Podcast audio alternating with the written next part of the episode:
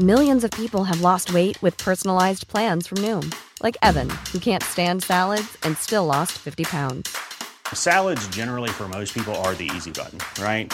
For me, that wasn't an option. I never really was a salad guy. That's just not who I am. But Noom worked for me. Get your personalized plan today at Noom.com. Real Noom user compensated to provide their story. In four weeks, the typical Noom user can expect to lose one to two pounds per week. Individual results may vary. I'm Sandra, and I'm just the professional your small business was looking for. But you didn't hire me because you didn't use LinkedIn jobs. LinkedIn has professionals you can't find anywhere else, including those who aren't actively looking for a new job but might be open to the perfect role, like me. In a given month, over 70% of LinkedIn users don't visit other leading job sites. So if you're not looking on LinkedIn, you'll miss out on great candidates like Sandra. Start hiring professionals like a professional. Post your free job on linkedin.com/people today. Hello. Welcome to another episode of Ancient Office Hours by the Ozymandias Project. Trireme Transit is now boarding for all new and returning passengers. Now departing, present ponderings. Next stop is Ancient Office Hours at a library lost in the sands of time. Hey everyone, and welcome to episode 42 of Ancient Office Hours. This week, I had a lovely chat with Dr. Verity Platt, a professor of classics and history of art at Cornell University. Dr. Platt is co curator of the Cornell Cast Collection and is the author of several books and articles on classical art, religion, and historiography. We spoke at length about a number of topics, including how she got to grow up in North England close to Hadrian's Wall, her struggles getting into academia, her interest in visual art and ekphrasis, and about how professors have to play life advisor, therapist, and parent for students. I hope you enjoy this episode, and if you like what you hear, please give us a five star rating and review us on Apple or Spotify. You can also subscribe to our Patreon, as this will allow us to reach more people and make more ancient world content. Enjoy! So, thank you for joining me, and I want to just start us off right away with how did you get into classics? Were you always interested in the ancient world, or was it like a very slow process of self discovery? I think I have lots of different answers to that. I've always loved ancient things. And there were two trajectories really for me while I was at school. One is that I loved statues. I did a project on Easter Island when I was 12 in, I think, in religious studies. And that led me towards archaeology and anthropology. And then I loved Latin. And became more and more enamored of Latin literature. I was lucky enough to go to a Latin summer school when I was 15 and realized, wow, these are my people. I read Catullus for the first time and I met someone who's still one of my best friends. And the combination of the two made me decide I wanted to study classics, but in a program that would be quite interdisciplinary and let me study art history and archaeology as well. So I've always fallen between the two stools, as it were, of classical literature and ancient art. And I ended up studying Greek sculpture rather than Pacific Island sculpture. But those are the two ways that I came to classics.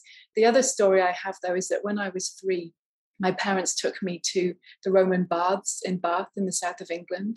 And I have this very strong memory that I was kneeling down by the main pool there, which is very warm, and you see the steam coming off the water. And my father said to me, Put your hand in the water, it's warm. And I put my hand in, and I saw this man swimming towards me through the pool, and he smiled at me. And later on, I mentioned it to my parents, and they said, you didn't see anybody in the pool. Nobody's allowed to swim in that pool. So, you know, I was three, I probably made the whole thing up for myself. But I have this kind of IT on that I came to classics because I saw a Roman ghost when I was a child. Ooh, so a little That's paranormal. my alternative story. I love it. I love it. I don't meet many people who have some sort of uh, paranormal story, and usually, if it is paranormal, um, it's usually not having to do with anything classical. So I, I'm very much enjoying this. Later on, when I read more classical literature, I realized there is this topos of the epiphanic initiation into becoming a, you know, a Greek or Roman poet that one one has a vision of a god. So maybe this was my equivalent, although it was a much more humble kind of uh, Romano-British experience. Yeah, let's go with that. I like that a lot better. It makes a lot more sense. But just to rewind the tape a little bit, so where did you actually grow up? I come from the northwest of England, from a county called Cumbria, and I grew up very close to the Scottish border, actually not far away from Hadrian's Wall. Because I did want to ask, I can tell from your accent that you come from the UK, but I I'm still bad at placing where accents are. And when I was a junior in college, I studied abroad at the University of Edinburgh for a semester. Uh, and of course, one of the places you go are Hadrian's Wall and then the Antonine Wall. So I wanted to know whether mm-hmm. you were influenced by sort of growing up in a place where you do have these great Roman ruins, or I mean, it's not that everyone who goes there just falls madly in love with ancient Romans, but you know, did you go? Was it like a popular uh, field trip spot, or did you just go on your own? I spent a lot of time playing around ruins and visiting other historic sites as a child. And my mother, as a or later on in her life, became a historian. So I was very lucky to you know, be encouraged in that by my parents. And then I actually went to high school in the city of York. And in our first year there, we had a course called Eboracum, which is the Roman name for York. And I spent a lot of time visiting sites, not just Roman, but Viking, medieval. York has an incredible history. And when I was doing my A levels, so in the final year of high school, I volunteered at the Archaeological Resource Centre, where I actually had to demonstrate Viking weaving and spinning. It was, that wasn't Roman specifically, but I, I did spend a lot of time with ancient material culture as a child, and I I have never really specialized in Roman Britain. It was something that was just around me rather than something that I decided I wanted to study specifically. Well, I would say that you were very lucky because man, would I have loved to grow up around a lot of well, old Roman I, like, ruins. Speaking of ghosts, I later found out though that my school they did an excavation in the garden of the house where I lived. It was an English boarding school, and they found a whole load of Roman burials there of beheaded, um, probably soldiers of some kind. so we had all these ghost stories at my school, but little did we know that we were literally living on top of a, a graveyard that had some you know, really brutal, probably military political history involved. Wow. Okay. Well, that is super cool. I mean, of course, we had ghost stories as well but you know living in the growing up in the us you don't really have anything super ancient under you so you're just kind of like yeah yeah okay. So we would make up our own ghost stories but i think yours is cooler. So you kind of had this developed love of ancient things and i totally understand the statues thing i really loved all of my art history courses. I have still to this day i'm a big nerd about greek art and architecture so living in Athens right now. I'm just like, oh, this is the best thing ever because I'm around right. all of my loves. But did you once you knew you liked it and then when you knew it was an option to study it in school did you encounter any kind of resistance from your parents or teachers or, or people in your orbit who might have said oh well why don't you get a real job i mean yeah this stuff is cool to look at but you know how can you make a real career out of that or is it a little more supportive in the uk I think it very much depends on the kind of family you grow up in. And I was very lucky to have parents who encouraged me to study what I loved. My mother said she wanted me to have an education as good as Elizabeth I's because Queen Elizabeth I had learned Latin. She wanted me to be able to learn Latin too. and uh, obviously, I do not have the uh, power and influence, and probably not the intelligence of Elizabeth I. But I, I definitely was lucky to have, as I said, my mother later in her life became a professional historian herself. So it was really part of of what we valued at home.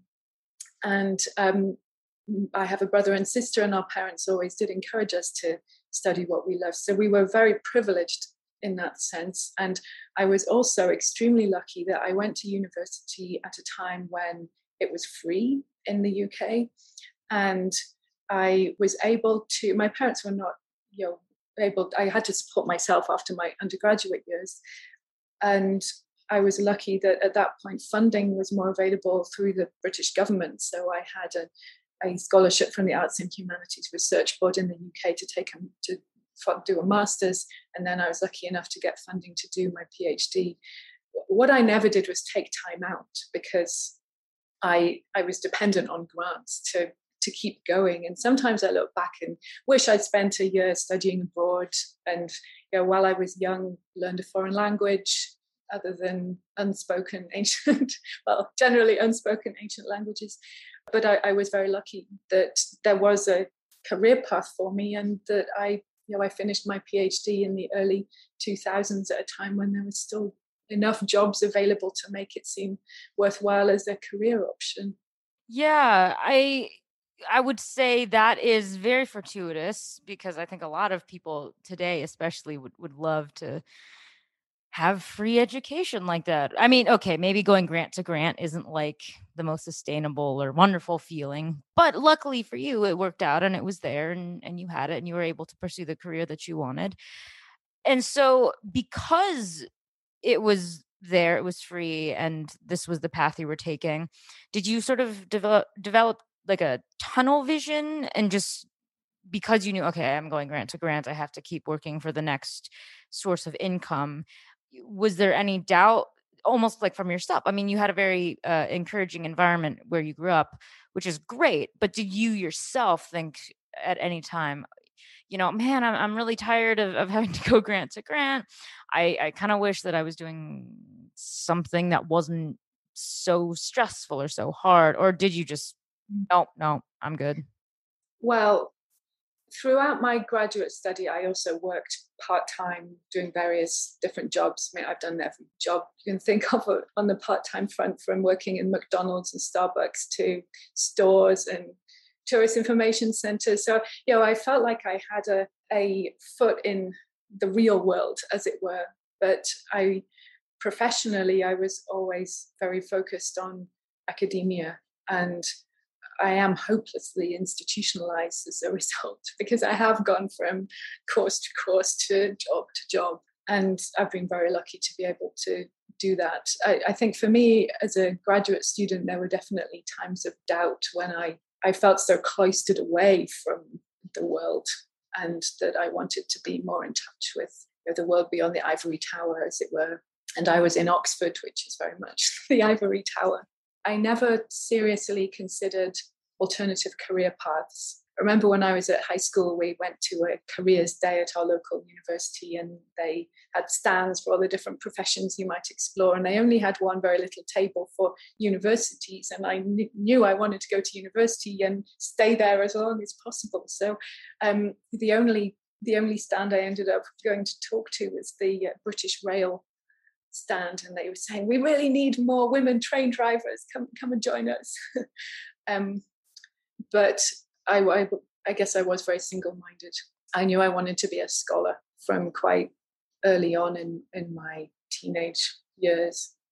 I think that's awesome because too many young people these days are very undecided. I mean, obviously, there's more pressure these days with either parents pressuring them to come on, go to law school, be a doctor, do something that's going to really, you know, make sure that you're taken care of so we don't have to be your your backup plan and so there's a lot of practical considerations nowadays that maybe wouldn't have been so big back then. And and when you're paying huge fees to attend college it, it's understandable that there has to be a more strategic focus on what's going to follow professionally and know, I have so many students here at Cornell where I teach who might be interested in pursuing humanities majors and but are so worried about what the implications will be for their careers. And you know i try to tell them there's actually good evidence that doing a humanities major for you know actually doesn't limit you in terms of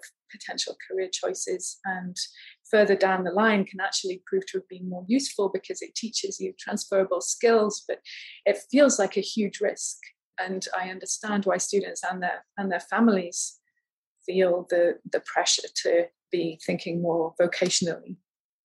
And I think it's a real shame. I mean, a lot of it also has to do with also major university funding sometimes and and i mean there are just a bunch of external factors that may or may not contribute to you know why does someone feel comfortable majoring in classics versus oh you know i really no that's not what i'm going to do. I'll take some classes maybe it'll be fun but you know not like a serious course of study in it which oh do you know that um classic students I'm not sure if this stat still holds, but it did a few years ago, score the highest on the LSAT exams because studying for a classics degree gives you the right kind of skills to transfer to the kinds of questions that you're finding will make you, you know, good for a career in law. So there are some vocational advantages potentially.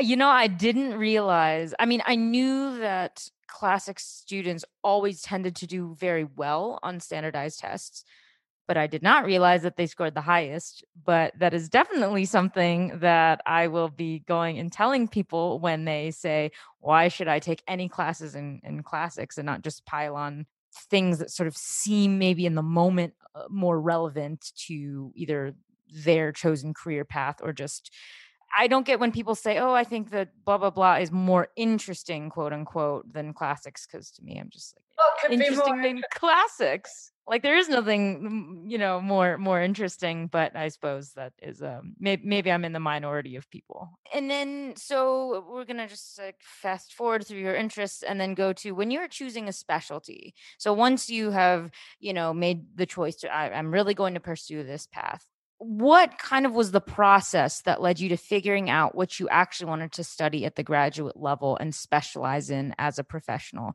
I mean, you mentioned you had a lot of interests within classics and uh, from majoring in classics, I know there's, you know, 10 different paths you could take. You know, you could study the literature, the art history or the culture the language i mean it's it's kind of like putting a, a kid in a, in a candy shop and just saying okay you can only choose one candy so, you know, did you find that process hard or no, was it not actually that tough for you? In some ways, it was very easy, and in other ways, complicated.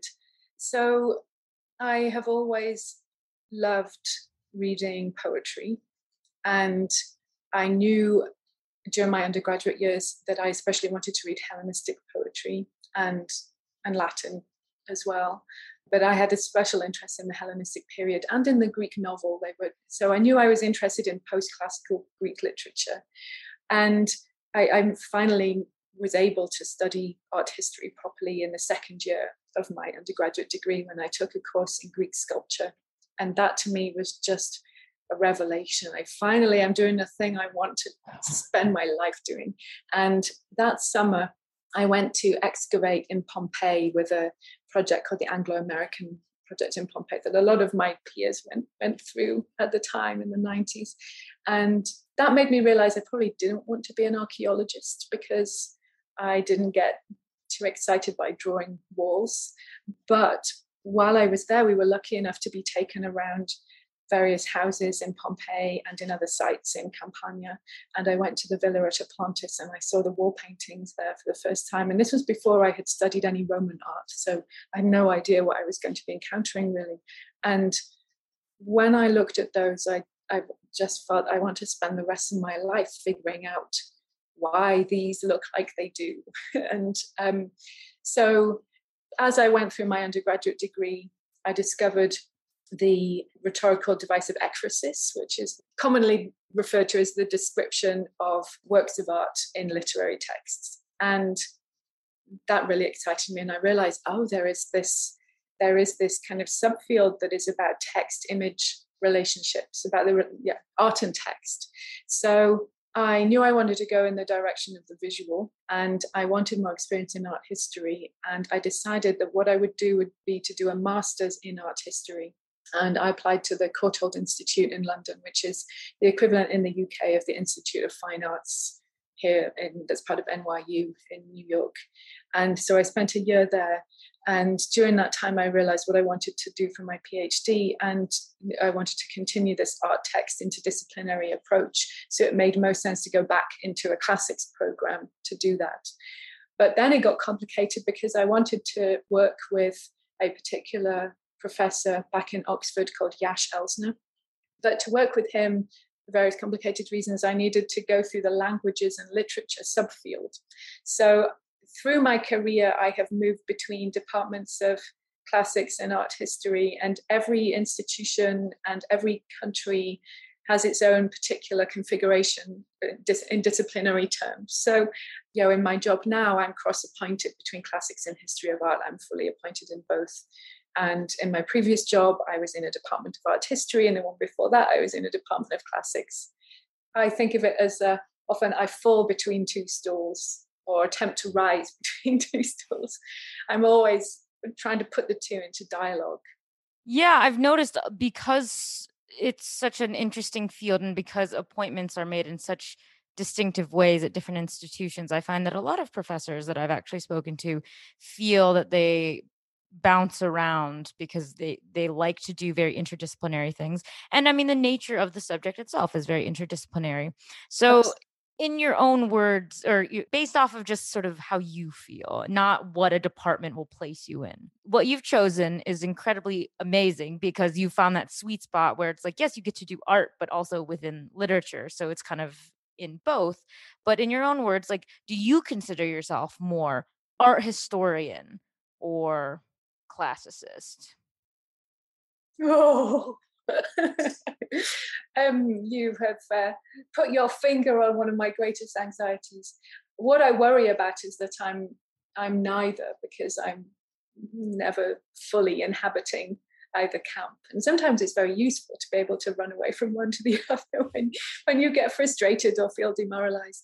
I honestly don't feel I could I could say that I was fully one or the other. In my finals in Oxford, I took eight papers, and five of them were in literature, two were in art history, and one, one was in philosophy. And if you were to look at the book I'm writing now and map out the kinds of sources I'm using and what I'm writing about, would probably fit quite neatly into that division of five, two, one.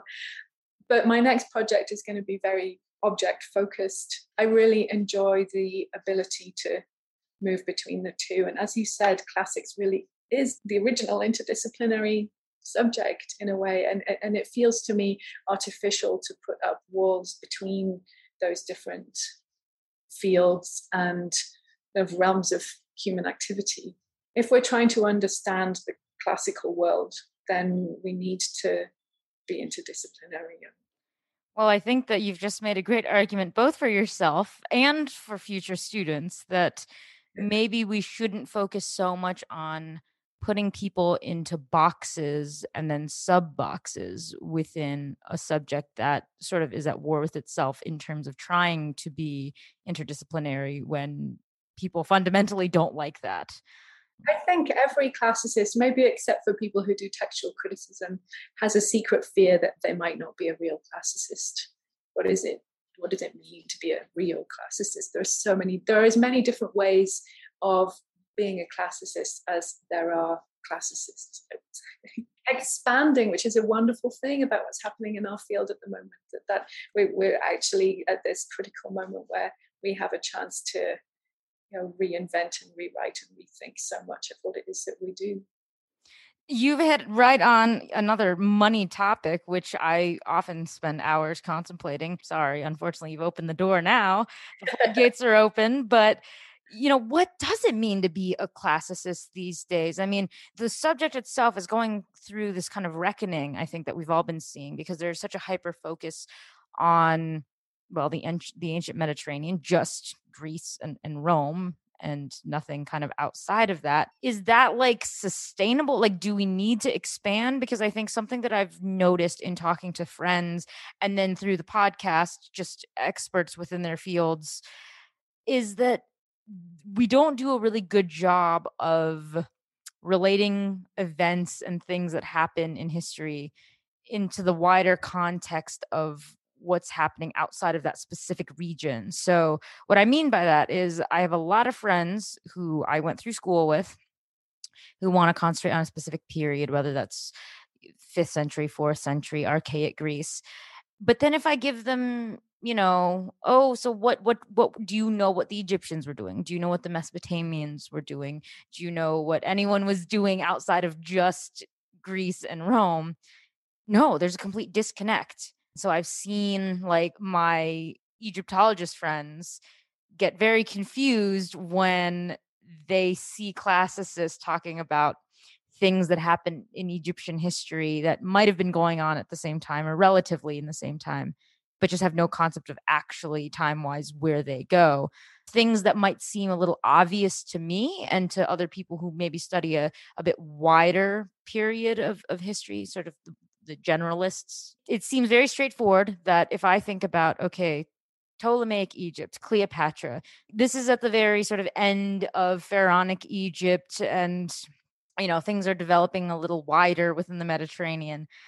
But there was somebody who I was talking to who seemed to think that Alexander the Great is existing at the same time as when the pyramids were built, and I just kind of sat there and said, "Wait, wait, wait! Can you can you s- say that again?" And she was like, yeah, yeah. She was like, wasn't Alexander kind of around when the pyramids were being built? And I was like, no. if you look at timelines, no. And so that's very obvious to me. But to other people, I'm realizing things like that, it's not. So from being within the field and seeing it change and trying to figure out, okay, what does being a classicist mean? You know, how specific or wide should our knowledge be? Uh, you know, as someone within the system, what does that mean? Like, you know, if you say you're a classicist, does that mean you should know just your area of specialty, or should we have some sort of broader knowledge that kind of de emphasizes just what you're doing and when you're doing it? Yeah, these are really important questions that we are all thinking about hard at the moment. I think there are several ways of approaching the dilemma that you're sketching out. I mean, one is to decenter Athens and Rome within the ancient Mediterranean and understand that if you are looking at you know, Lycia or you know, the Upper Nile or the, the Rhine, then you're also looking at these you know, really rich cultural contexts that don't always need to be understood in terms of some uh, as peripheries. So de- decentering or, or re thinking our assumptions about geographical prominence and how that dictates the kind of assumptions we have about canons in literature and the arts and, and you know the way that we read and study history so there can be a kind of decentering process and i'm lucky here at cornell i have colleagues who are specialists in greco-roman egypt who specifically tackle those very those very questions at multiple periods, you know, when you're, whether you're looking at what we in classics might call the Bronze Age or the um, Ptolemaic period or you know, Egypt as a Roman Empire that are dismantling so many of the assumptions that we have. And especially coming at things from the Africana studies point of view, emphasizing the fact that Egypt is part of Africa and that North Africa is a major part of the world that we study doing what we call classics, and that that needs to be recognized and understood in a much more granular way than we have done traditionally. So there's that approach, but then there is also the approach we might take through what's sometimes called critical reception studies, where we you know start from where we are and kind of work backwards in time and think about how the reception of the ancient world especially in Europe and you know, the, North America has constructed a certain idea about the preeminence of Greece and Rome in those very particular periods that, that we all study, and that we need to unpack why we have those assumptions and recognize how problematic they are.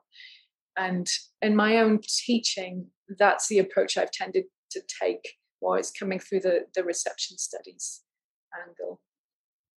Yeah, I think that's those are very very valid points. I know, I know. I just asked like probably what could have been like 20 questions because I'm getting it like very complex meta issues. So, but I think yeah, no, that's it's very good that there there is this awareness that we do have to decentralize things and we do have to kind of take a more critical eye at, at, at how we're presenting things and you know the way we talk about things so i, I think it, it's definitely progress and i hope to see further changes sort of both within the discipline and, and even around the discipline just like peripherally as well. Um, i think i'd like to see more partnerships between departments even uh, there's no reason why departments of like african studies shouldn't be able to work together with classics. It, it's just not done very often and i'm like well why? Like we we could um people just don't traditionally think of doing that. We we tend to really live in our bubbles. Yeah and i think that that's the case in some parts of the discipline more than others. In archaeology and studying material culture i think there, there has been a lot more recognition of the porousness of boundaries and the importance of cross-cultural comparison as well as thinking about how artificial these silos are in geographical and period and disciplinary terms. Yeah. A lot more to be done for sure. Yeah. Well, I want to take it sort of in a fun direction since we just asked, you know, probably the most serious, complicated, and uh, sometimes a little depressing questions we could ask concerning our field.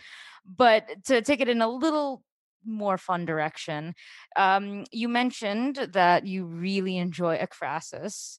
I remember uh, having several classes where they would have these incredibly descriptive uh, pieces of artwork in the literature. And so I want to know do you have a favorite instance of this? Because I have a, a former professor who had a very strong opinion about it. So now I'm just curious.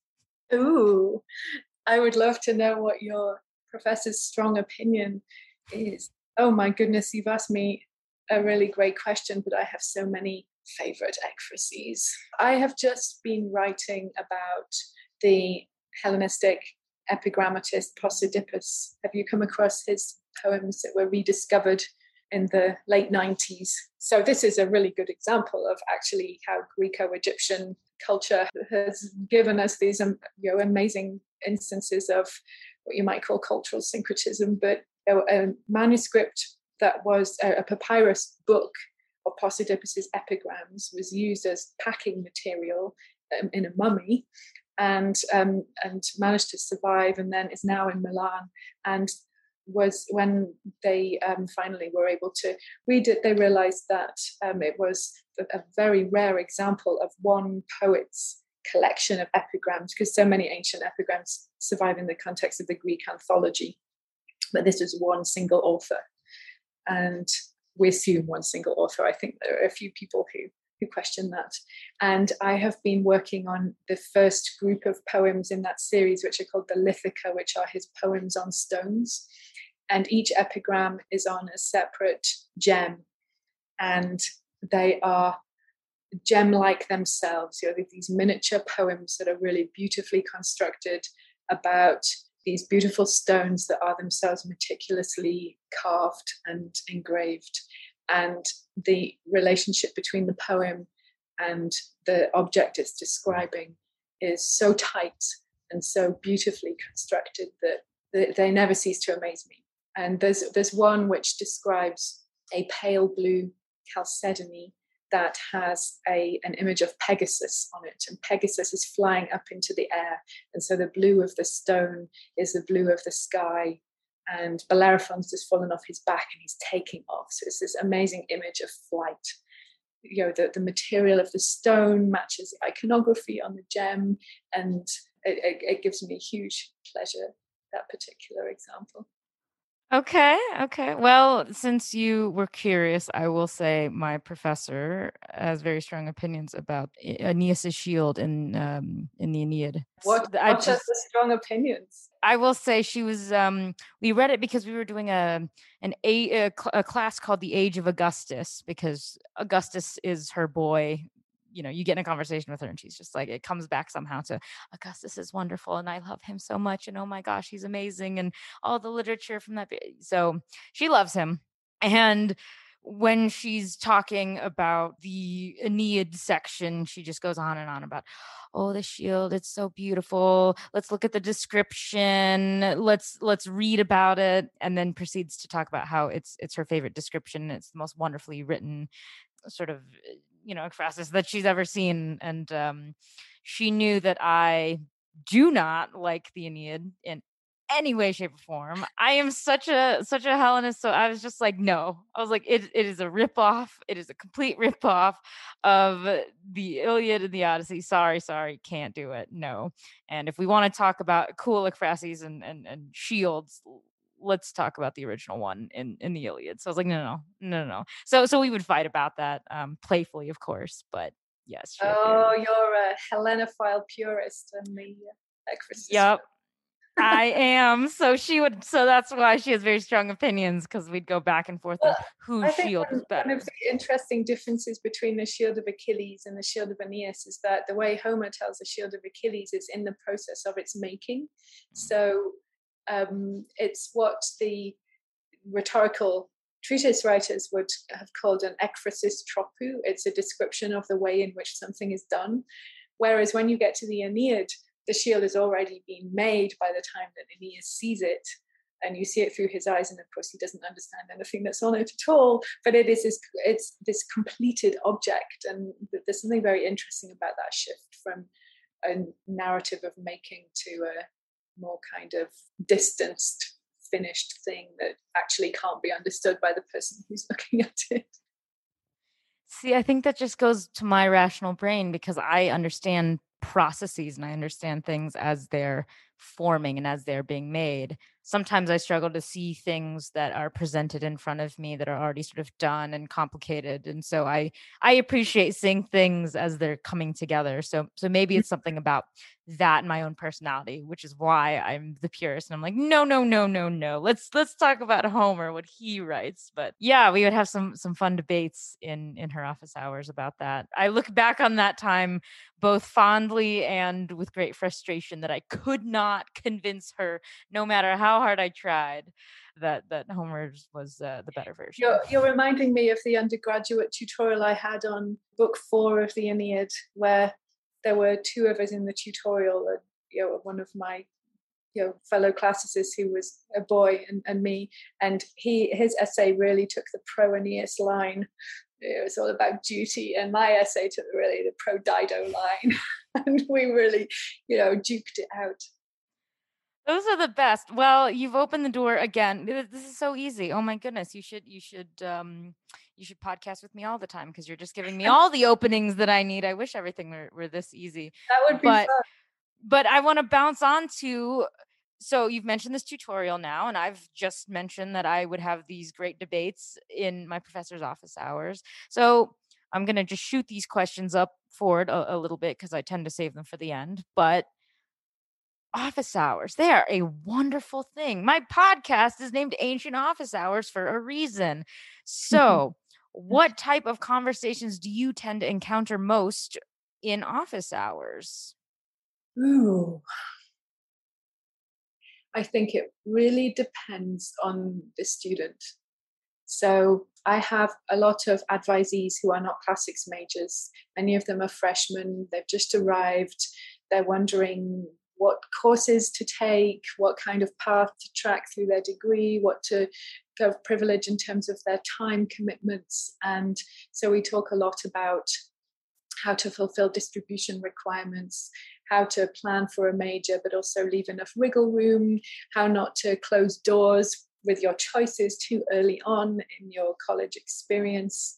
So that's one set of conversations I have. And then I have students who come to talk to me about all kinds of things, you know, on the more personal front, how they're navigating, how you know, their own identities uh, in relation to the college experience. And you know, we're living in such stressful times. Things are changing very rapidly as well. So I, I think there's a lot of anxiety amongst all of us, but especially young people, how do I fit into the world? How do I fit into this world that is changing so rapidly? Um, and then I have conversations with majors in classics in history of art. A lot of the time, it will be around um, what they might want to write their honours thesis on, what they want to, if they want to study abroad, and where they might like to go, and um, also if they want to go to grad school. You know, what programs should they be applying for? What kind of questions should they be asking? How can they get their dossiers together? Would it be almost correct to say that in your role as a as a professor you kind of get to act like half life counselor half career therapist sort of where you have to kind of mesh together? What are what are people feeling? What are their interests? And then basically have to say this is i think the advice that you might find most helpful. Yes. And then there are people who just want to come and feel like they're somewhere safe where they can just you know be with a perhaps quite um, a mom figure for, half an hour or so. um, and yeah, so it, it's a combination of all those things. And sometimes it will be a student who said, Oh, you know, I've come across this really interesting thing in, in my essay. Can I talk to you more about this? Can I ask you more about you know, this particular artist or poet? So now I need to ask Did you yourself as a student attend office hours? Uh, no. So I was a student at Oxford and I was lucky in that Oxford has a college system. So you know, each college is its own small community and there's a lot of support within that community. But my tutors were quite remote figures, really, who I was very lucky that the Oxbridge tutorial system meant that I didn't have big classes. I mean, there were lectures, but my main experience of being taught was going to a tutorial where I would have either submitted an essay in advance or I would read out my essay to the professor in the tutorial. And we would discuss the ideas. But that was always very, you know, kind of hermetically sealed off from everything else. So I, I didn't really have much contact with my professors beyond tutorials and language classes or lectures until I was a grad student. Okay, I might attribute some of that to also just the difference in in, in system in the UK yeah, and the US. I think, I think so. And actually, I think it's probably different in the UK now as well. So this was in you know the late nineties. I think there's a lot more recognition now that students need more support. Yeah, I mean, but even when I was even when I studied in Scotland, I was there fall of 2015 and and it was still very much you know we we had the big lectures but no most of my proper instruction was was in in smaller tutorials where there were maybe 20 30 at the most people in there and then you got sort of that more one-on-one attention and and the time to really ask questions and not just sort of sit and have to take notes during the lecture where you mm-hmm. you had to move on um, so yeah, I would say, you know, a lot of that probably is just systemic differences. But now teaching and being in the US and seeing our system of of doing things and how it differs. If I were to ask you to sort of make a case for why students should attend office hours, you know, what would you say? So if I came to you and was a student who was very skeptical, because I, I have met a lot of students and I have a lot of friends of mine who never went to office hours, and when I would ask them, you know, why not, they would just say, oh, you know, I don't want to bother them with things, or they, you know, oh, I'm a little afraid of talking to my professor. They just seem, you know, like they probably wouldn't have anything beyond just giving me extra credit, like help how you know like i wouldn't talk they wouldn't talk to them unless they needed help or to catch up on a course. So as a professor though why should students come to office hours and talk to you? Well there is one very important strategic reason why it's a good idea to develop a personal relationship with your advisor or, or professor, which is that when you get to the end of your program and you are, or, or earlier on as well, if you are applying for jobs you're applying for grad school or summer internships or study abroad, you need people who will write letters for you, who know you. And so that there's one very kind of sensible logistical reason why it's good to cultivate those relationships. But putting that aside, I am always really pleased when a student comes to talk to me because it, it, gives me a chance to get to know them better and to identify where they might benefit from extra support and advice or you know extra resources or you know to steer them in in certain directions if they're feeling confused or excited by something. And that is an important part of the pedagogical process. And if you have a professor who has open hours and who has office hours and is open to talking really sees on that opportunity because you know you can learn more that will help enrich your experience of the course you might be taking with them. You can get direction in how to expand your reading and, and studying into you know related areas. Your professor might know exactly what might be um, you know pushing your buttons based on things that you talk about in the, those office hours that could help you discover something really fascinating that could end up being what you study for your your honors thesis if you decide to take one or something like that. So in terms of you know intellectual experimenting and broadening horizons it can be very helpful from that point of view. And the other thing is never be scared to ask for help because you know chances are if there's something in the course that is confusing you that isn't clear that you feel like you need some an extra steer with then other people are also experiencing that as well. And it's important that your professor knows in order to help you and also may well actually know, encourage them to revise their approach in some way or add in further materials into the course. You know it will it will help your fellow students as well well, those are all great reasons that I absolutely agree with. I was the poster child for attending office hours. I, I will say I made really great friends with several of my professors at the University of Missouri. And I was richly rewarded because my favorite professor had a chocolate drawer, which if you oh, went, very good if you went you could go in and even if she were she was busy talking with other people you could go in you could open the door just say hi i'm here to just get some chocolate grab a I handful do this. and exit. Okay. i have she was which are useful but i think i need a chocolate drawer as well. I think a chocolate drawer is always a winner because once you get that reputation as oh this person has the office where you just can go get chocolate no matter what even and, and she was like even if you're not a student of mine if you just want to get to know a professor in the department. She was like, here, just have some chocolates. So she was very, very open and made a great job of selling herself. So the joke was I, I basically lived in her office. It wasn't just office hours, it was my office like home away from home. So nothing more wonderful, speaking from the faculty point of view, than having students who really love this subject and who want to come and talk about ideas and just be part of a community of learning together. It's so enriching and it really situate relationships like that remind me of why it is I do what I do because they're just so encouraging and um, energizing for, for everybody. Yeah, I mean it's a great two-way relationship. I think I provided enough entertainment for her over the 4 years, 5 years I was in school, but definitely I I feel like I soaked up so much of just her her general knowledge, her wisdom and anytime I wanted to discuss anything, even if it was stupid, I could go and I would never feel dumb just talking about something. You know that's how we discovered that we both had a, a weakness for the um as stupid as they are. Disney hercules action figures she had them in her office. So she had the like big oh, one eyed like Cyclops Titan and she had it on top of a shelf. And I went in and I just said, I love your Cyclops Titan from the movie. I know it's stupid.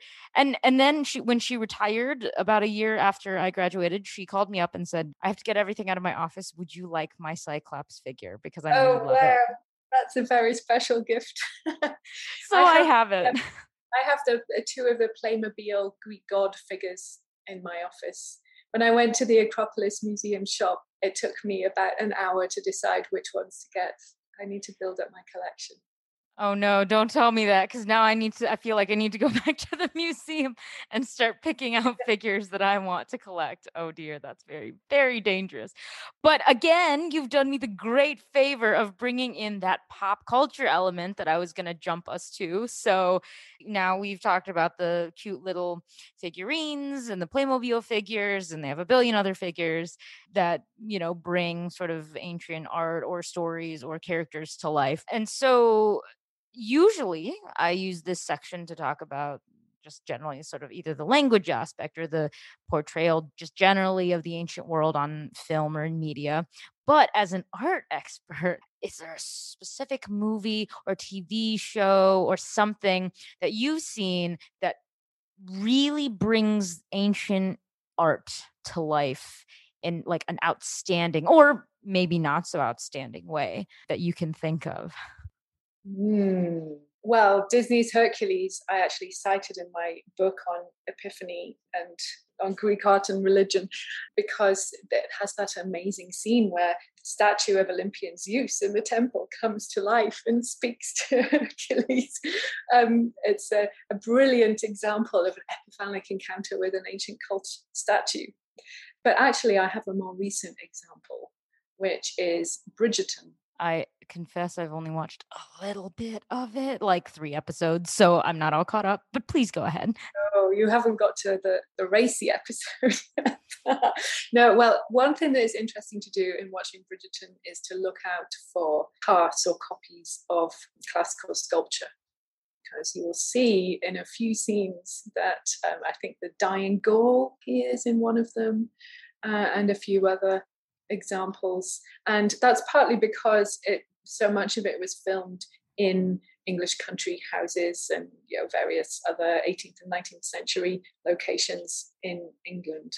And so you have this backdrop, which is that of you know the English country house with all of its neoclassical style, but then you have this you know multiracial you know rethinking of what that world could have been like in Bridgerton itself. So there are some quite you know stark contrasts there that make you kind of rethink the history of that particular visual tradition in fun ways.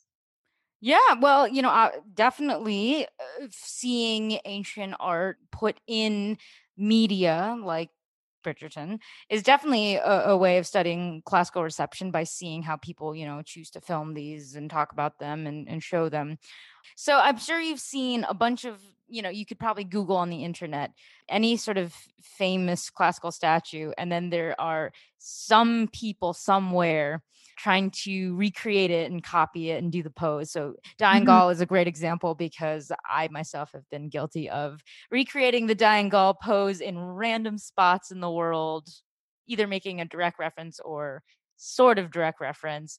You know, is is that just kind of poking fun and, and having a, a good laugh about that? Do you consider copying statues poses a form of reception? Oh yes, definitely. I mean, people have been doing that for hundreds of years. You know, since um, Emma Hamilton did it with her famous attitudes in the 18th century, which were, you know, the kind of early performance art where she would pose in the positions of different Greek statues, and people would, you know, help people show how you know knowledgeable they were by identifying which particular statue she was imitating so uh, there's a venerable tradition as far as that's concerned. And it's all part of the experience of encountering these 3D objects in real space and thinking about how they relate to real bodies. I mean, that's one of the really important things that statues do. They demand our interaction and a kind of embodied relationship with them. So I absolutely consider that a form of dynamic reception history. Okay, okay. Because I remember I had uh, my favorite professor at, at Mizzou for in the art sort of history sphere. Uh, she taught me I did like Hellenistic art with her, and then I think I did archaic art or something. She would get into the differences in styles of statues. And I just remember she was my favorite because I remember the day she taught us about contrapposto. And for those listening, it's a very specific pose where you're supposed to sort of be relaxed and all the weight is on one foot. While she was teaching us about it and showing us pictures on her slideshow, she would unconsciously place her own body into a contrapposto. and no one seemed to recognize this or notice this except for like my friend and and maybe one other person and me. And then we brought it up to her once and said, Did you realize that when you're talking about contrapposto, you would like settle your own body sort of into a re- very relaxed contrapposto? And she went, Me? No. Really? I do that? And we go, Yeah. Did, did you know that? When I, when I teach contrapposto, I make my students stand up and do it themselves. Oh, okay. So, so do you have your students try a severe style? Because I'm, I'm really curious about this now.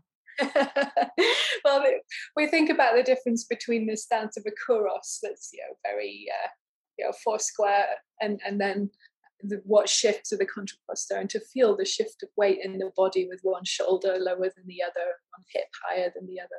You know, to, to feel it in your own body is an important way of recognizing what it is that it does, but also how there is a certain kind of artifice to it as well. So I also make them stand in the pose of the Aphrodite of Knidos so that they can think about where their arms are positioned and the different messages that might give.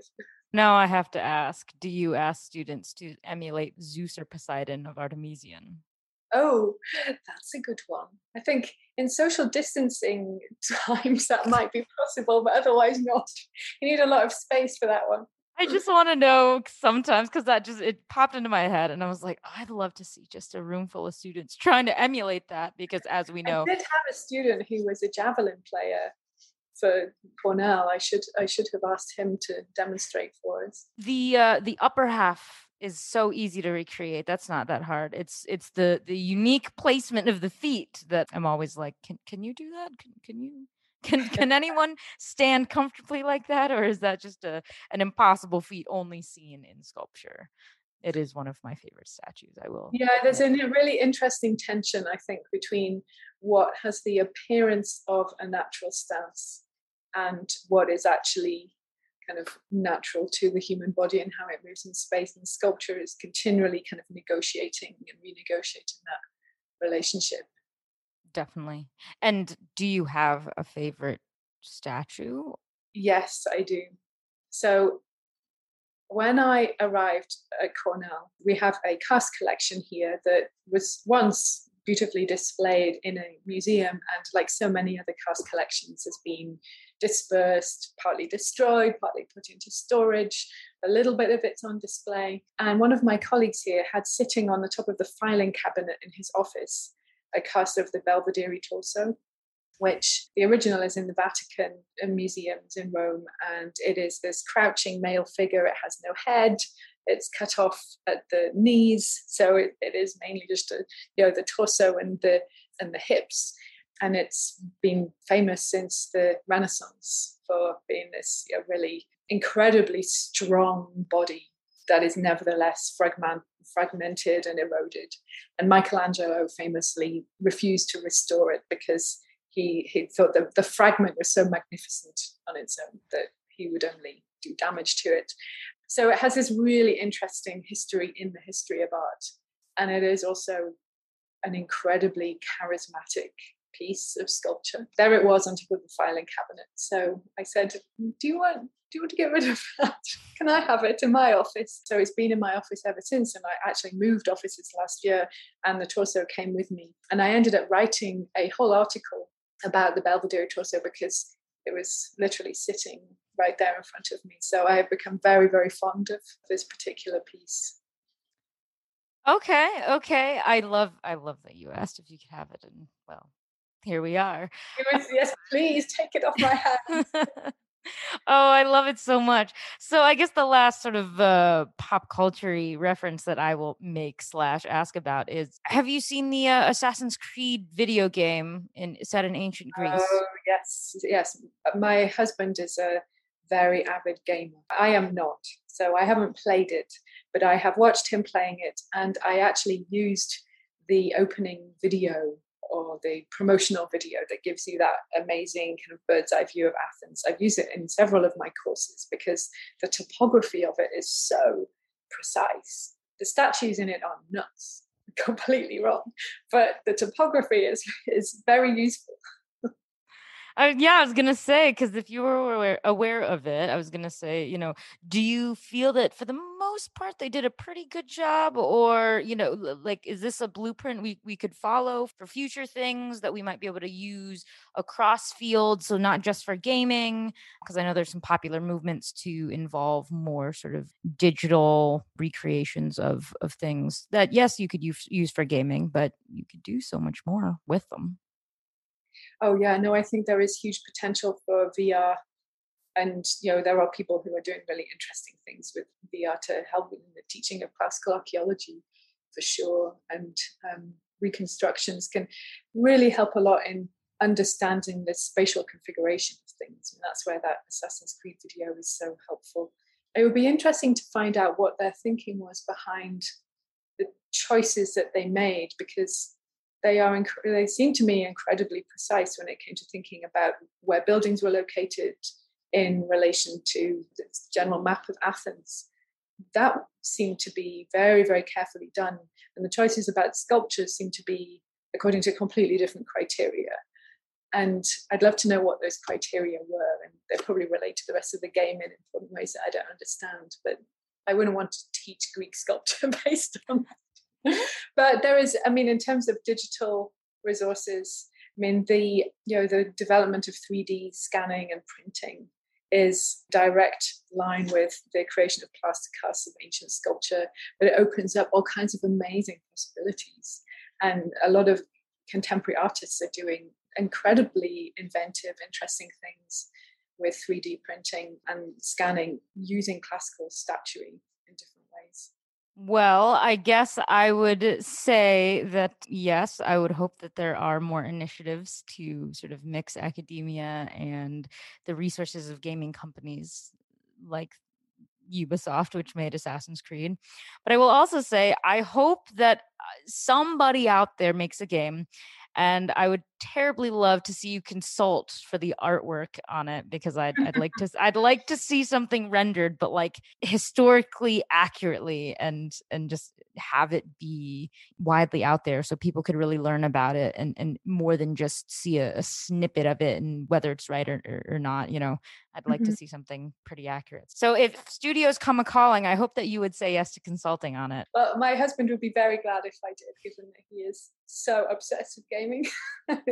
oh, okay. Well, n- now this this is the pitch to any any studio executives who who want to make something with ancient art. I have I have done your homework for you, and I have found you your your expert in in in art history. So you heard it here first. So at the end of uh, each podcast, I ask each guest if they will read Shelley's version of Ozymandias and so if you could read it and then don't worry, this does not have to be the most erudite thing you've ever said about poetry in your life, but just give us a little snippet of, you know, what do you think this poem is trying to tell us and why do we think it why why is it important today? Jewelry isn't a gift you give just once. It's a way to remind your loved one of a beautiful moment every time they see it. Blue Nile can help you find the gift that says how you feel and says it beautifully with expert guidance and a wide assortment of jewelry of the highest quality at the best price. Go to BlueNile.com and experience the convenience of shopping Blue Nile, the original online jeweler since 1999. That's BlueNile.com to find the perfect jewelry gift for any occasion. BlueNile.com. Millions of people have lost weight with personalized plans from Noom, like Evan, who can't stand salads and still lost 50 pounds. Salads, generally, for most people, are the easy button, right? For me, that wasn't an option. I never really was a salad guy. That's just not who I am. But Noom worked for me. Get your personalized plan today at Noom.com. Real Noom user compensated to provide their story. In four weeks, the typical Noom user can expect to lose one to two pounds per week. Individual results may vary. Hiring for your small business? If you're not looking for professionals on LinkedIn, you're looking in the wrong place. That's like looking for your car keys in a fish tank. LinkedIn helps you hire professionals you can't find anywhere else, even those who aren't actively searching for a new job but might be open to the perfect role. In a given month, over 70% of LinkedIn users don't even visit other leading job sites. So start looking in the right place. With LinkedIn, you can hire professionals like a professional. Post your free job on linkedin.com slash people today. Hey, it's Paige DeSorbo from Giggly Squad. High quality fashion without the price tag? Say hello to Quince. I'm snagging high-end essentials like cozy cashmere sweaters, sleek leather jackets, fine jewelry, and so much more. With Quince being 50 to 80% less than similar brands. And they partner with factories that prioritize safe, ethical, and responsible manufacturing. I love that. Luxury quality within reach. Go to quince.com slash style to get free shipping and 365-day returns on your next order. quince.com slash style. Okay, here we go. I met a traveler from an antique land who said, Two vast and trunkless legs of stone stand in the desert. Near them, on the sand, half sunk, a shattered visage lies, whose frown and wrinkled lip and sneer of cold command tell that its sculptor well those passions read, which yet survive, stamped on these lifeless things, the hand that mocked them and the heart that fed. And on the pedestal, these words appear My name is Ozymandias, King of Kings. Look on my works, ye mighty, and despair. Nothing beside remains. Round the decay of that colossal wreck, boundless and bare, the lone and level sands stretch far away. Well, what do I think about what this poem means? As somebody who works on ancient sculpture, I think it is one of the most powerful pieces that has been written about the nature of monumentality and the idea that monuments are inseparable from power and all of the inequities that you know power can embody and that monuments assert a permanence which they will never actually fulfill. And there is the idea of despair in that that one can put so much effort into the creation of something that is never going to last forever but also a kind of reassurance that all empires fall as it were so teaching the history of ancient sculpture, I find myself coming back to this poem a lot because you know, at the moment we're dealing so much with this question of monumentality and what it means and whether it is justifiable. Especially here in, in the US, monuments have become vehicles of oppression in such clear ways and are now being torn down and removed. You know, this poem is still a helpful way of thinking through these problems that are enduring problems related to classical reception, as well as you know, the problematic relationship between classics and white supremacy and you know, the things we were talking about earlier when it comes to the ways in which we need to rethink our discipline. I couldn't have put it better myself. I mean, yeah, that that's basically the heart of why I love reading it and, that it's my my favorite poem of all time. Uh, I tend to think of it, yeah, as a as a very political statement by Shelley, just on the ephemeral nature of political power and human hubris. And so, since we seem to be thinking along the same lines, the final question I love asking guests is: if we think about our current society, is there anything that's like a modern day Ozymandias that we think is so great that is permanent, monumentally just, you know, a statement of look how great we are. But realistically, in I'd like to be optimistic and say a thousand years, but let's be real, climate change could kill us. So let's be a little um, less less generous and say even 200 years in the future. What's something that we'll, we'll just kind of look back on and be like, okay, was this actually great or were we just kind of kidding ourselves? Like like this was stupid. Well i mean there's a statue of robert e. Lee which was finally taken down just this summer. But i also i think about the film the planet of the apes and its famous final scene where they're walking along the beach and they see the the remains of the statue of liberty you know in sand up to her neck and realize that they're actually you know in a future earth. And um, i mean one can't help think about climate change through that lens and so much of our built environment at the moment is at major risk as um, you know sea levels rise and uh, you know within the next 100 years we're going to see a hell of a lot of ozymandias situations. Yeah and that's so unfortunate to think about. Like it's actually so depressing to think about but it's it's very true. So I could not put it better. You hit the nail right on the head. That's pretty much depressingly. Uh, I feel so bad asking people to end on such a depressing note. Sometimes I feel like I should uh, switch things up, but that'll be a problem for a later time. But in in the meantime, I will leave people with that wonderful analysis and I want to thank you again so so much for for taking the time to join me on the podcast. I mean, it's been a real pleasure to to be able to sit and chat, and it's it's always feels great to be able to to talk about ancient architecture and sculpture just with another huge fan of it because I I know too many philologists who don't want to talk about the wonderful sculpture. Oh, well, this has been a real pleasure. Thank you.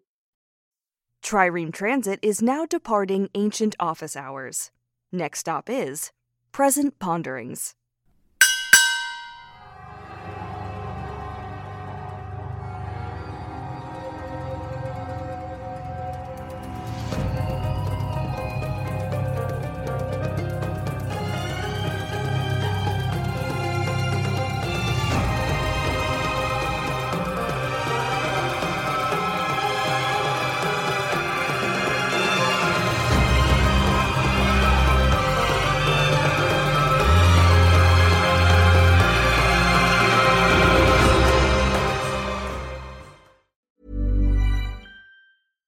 Hey, it's Paige DeSorbo from Giggly Squad. High quality fashion without the price tag. Say hello to Quince. I'm snagging high-end essentials like cozy cashmere sweaters, sleek leather jackets, fine jewelry, and so much more. With Quince being 50 to 80% less than similar brands. And they partner with factories that prioritize safe, ethical, and responsible manufacturing. I love that. Luxury quality within reach. Go to quince.com slash style to get free shipping and 365 day returns on your next order. Quince.com slash style. When you make decisions for your company, you look for the no brainers. And if you have a lot of mailing to do, stamps.com is the ultimate no brainer. It streamlines your processes to make your business more efficient, which makes you less busy. Mail checks, invoices, legal documents, and everything you need to keep your business running with Stamps.com.